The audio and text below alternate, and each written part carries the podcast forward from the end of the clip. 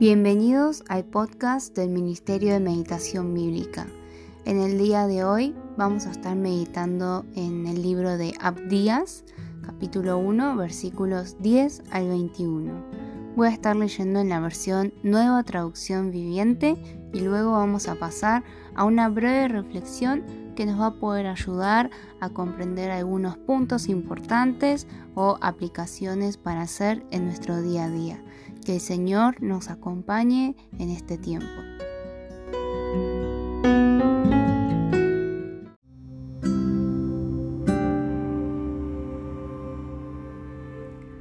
A causa de la violencia con la que trataste a tus parientes cercanos de Israel, te llenarás de vergüenza y serás destruido para siempre. Cuando tus parientes fueron invadidos, te mantuviste al margen y te negaste a ayudarlos. Los invasores se llevaron su riqueza y echaron suertes para repartirse Jerusalén, pero tú actuaste como un enemigo de Israel. No debiste alegrarte cuando desterraron a tus parientes a tierras lejanas. No debiste gozarte cuando el pueblo de Judá sufría semejante desgracia. No debiste hablar con arrogancia en ese terrible tiempo de angustia. No debiste saquear la tierra de Israel mientras ellos sufrían semejante calamidad. No debiste regodearte de su destrucción mientras sufrían semejante calamidad. No debiste robar sus riquezas mientras sufrían semejante calamidad. No debiste pararte en la encrucijada para matar a los que intentaban escapar. No debiste capturar y entregar a los sobrevivientes en su terrible tiempo de angustia. Se acerca el día cuando yo, el Señor, juzgaré a todas las naciones paganas. Como le hiciste a Israel, así se hará contigo. Todas tus malas acciones recaerán sobre tu cabeza. Así como te tragaste a mi pueblo en mi monte santo, así tú y las naciones vecinas se tragarán el castigo que derramaré sobre ti. Sí, todas las naciones beberán, se tambalearán y desaparecerán de la historia. Sin embargo, Jerusalén será un refugio para los que escapen, será un lugar santo, y el pueblo de Israel regresará para reclamar su herencia. El pueblo de Israel será un fuego violento y Edom un campo de hierba seca. Los descendientes de José serán una llama que rugirá a través del campo, devorándolo todo. No quedará nadie con vida en Edom. Yo, el Señor, he hablado. Entonces mi pueblo que vive en el Negev ocupará las montañas de Edom. Los que viven en las colinas de Judá poseerán las llanuras de los filisteos y se apoderarán de los campos de Efraín y de Samaria. Y el pueblo de Benjamín y ocupará la tierra de Galaad.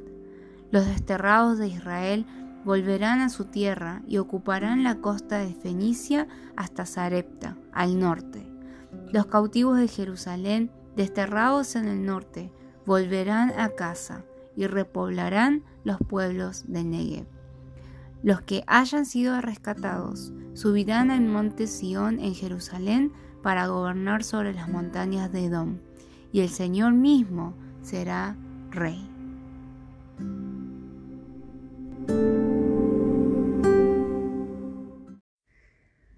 Podríamos empezar eh, preguntándonos o estudiando, meditando la primera parte del pasaje de hoy, preguntándonos cómo es Dios, qué características vemos acerca de Dios. Y si bien es cierto que en los primeros versículos quizás no hay una oración que diga Dios es así o Dios hará esto, sí podemos ver eh, cómo Edom trató al pueblo de Israel cuando estaban en un tiempo de aflicción, cuando estaban siendo invadidos. Y si bien no dice algo explícito acerca de Dios, sí hay algo implícito que podemos pensar. Y es que Dios vio o Dios sabe cómo Edom trató al pueblo de Israel. Es decir, Dios conoce cómo Edom trató con violencia a los parientes cercanos de Israel. Dios sabe cómo Edom se mantuvo al margen y se negó a ayudarlos. Dios sabe cómo actuó con, con ellos, o sea, actuó con ellos como si fuese un enemigo. Eh, también vemos que Dios sabe que se habían gozado de la desgracia del pueblo de Judá. Dios sabe cómo ellos hablaron con arrogancia. Dios sabe que ellos saquearon la tierra de Israel. Dios sabe que ellos se regodearon en su destrucción, y etcétera, etcétera, ¿no? O sea, todas estas características del pueblo de Edom, eh, que Dios está diciendo que no debió haber actuado de esa manera, lo primero que podemos entender es que Dios conoce eso, ¿no? Dios sabe eso. Entonces, ¿cómo lo podríamos relacionar con nuestra vida? ¿Cómo lo aplicamos a nuestra vida? Bueno, es muy sencillo, ¿no? Si yo estoy actuando con violencia, o quizás no con violencia e ira, pero incluso acá se menciona esto de mantenerse al margen, de no ayudar cuando uno debería ayudar o cuando uno podría ayudar, o eh, ver la desgracia del otro y gozarse de eso. Entonces, si yo estoy sintiendo estas cosas, sea por un vecino o por una persona con la que estoy compitiendo, sea en el trabajo o en cualquier ámbito, y si yo estoy gozándome de la desgracia de los demás, eh, o si me reodeo en su destrucción, o si incluso trato de de quitarle lo que tiene y lo que yo no tengo. ¿Quién ve todas esas cosas? Dios. Entonces, en primer lugar, podemos aplicarlo de esa manera. Cada vez que yo hablo mal de alguien, cada vez que yo pienso eh, cosas eh, crueles o malvadas de alguien, ¿quién es aquel que ve eso y sabe eso? Primeramente, Dios. Entonces, cuando entendemos esto, cuando entendemos cómo es Dios, qué, o sea, cómo reaccionamos ante eso, ¿no? Y ahí cada uno puede tener una aplicación diferente. Quizás alguno que se viene comportando así, quizás su aplicación en el día de hoy es, ah, me doy cuenta que Dios me ve y me doy cuenta que esto está mal. Entonces, si yo en el día de hoy estoy todo el día recordando que Dios ve estas acciones en mi vida, ¿no les parece que nuestra actitud y nuestras acciones en nuestro día laboral, en nuestra familia, en nuestro vecindario van a cambiar? Si yo estoy es como, como los niños también, ¿no? O incluso como los animales a veces. Cuando saben que está mamá o papá mirando, tienden a querer portarse bien.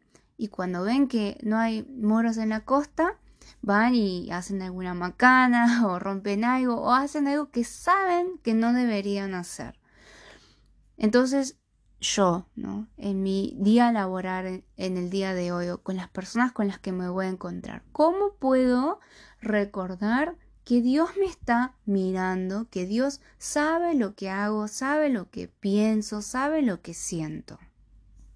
Y podríamos quizás ir un paso más allá eh, dentro de esta idea, ¿no? Y pensar en las enseñanzas. Bueno, entonces si el pueblo de Edom hizo algo que realmente no estaba bien, eh, entonces Dios me enseña que eh, tengo que ayudar a una persona que está en desgracia, que no tengo que eh, reodiarme en su destrucción, no tengo que mantenerme al margen. Entonces, bueno, concretamente, ¿qué es lo que me pide Dios, mi rey, que haga en el día de hoy hacia alguna persona que está en angustia? Entonces, podemos eh, pausar eh, en nuestra meditación, o no pausar, ¿no? Porque la oración es parte de la meditación, es parte de responderle a Dios. Ah, entonces Dios me enseñas que no me tengo que mantener al margen, que tengo que ayudar a alguien. Entonces en la meditación le respondemos a Dios. Bueno, Dios, ¿quién es? ¿Quién es aquella persona que quizás yo no me doy cuenta que está a mi alrededor, que está pasando un tiempo difícil y no tendría que mantenerme al margen?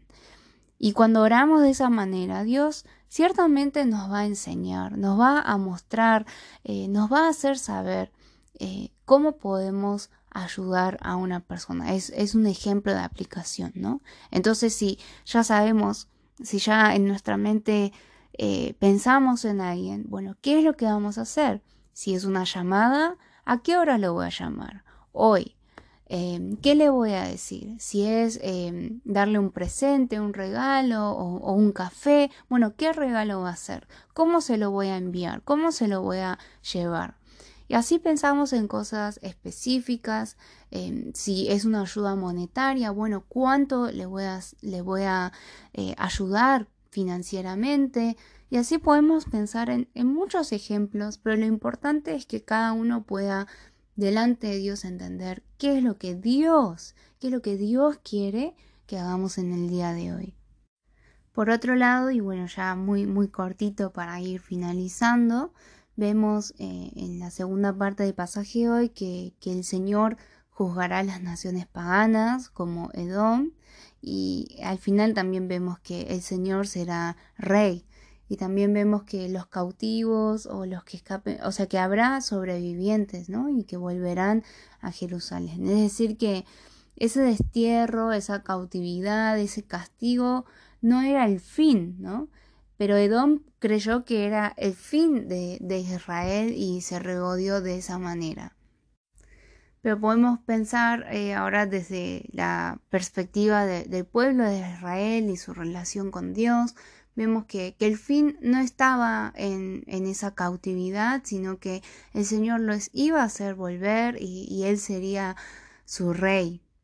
Entonces, eh, brevemente podríamos pensar, bueno, ¿qué acciones en mi vida no están reflejando que yo vivo bajo el gobierno de Dios?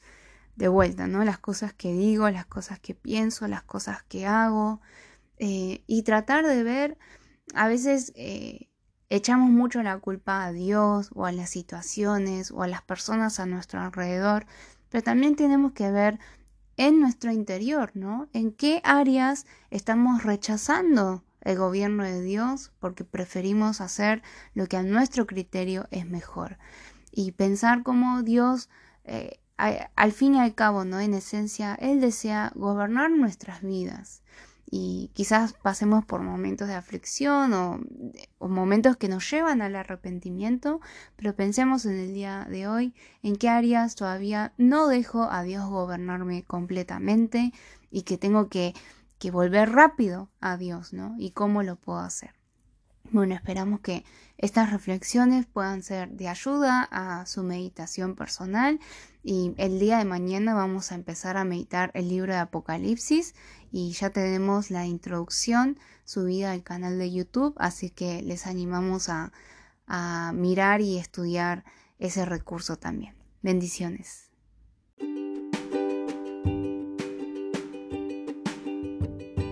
Te recordamos que puedes visitar nuestra página web www.meditacionbiblica.com, también nuestro canal de YouTube Meditación Bíblica Internacional, Instagram Meditación Bíblica y en Facebook Ministerio de Meditación Bíblica.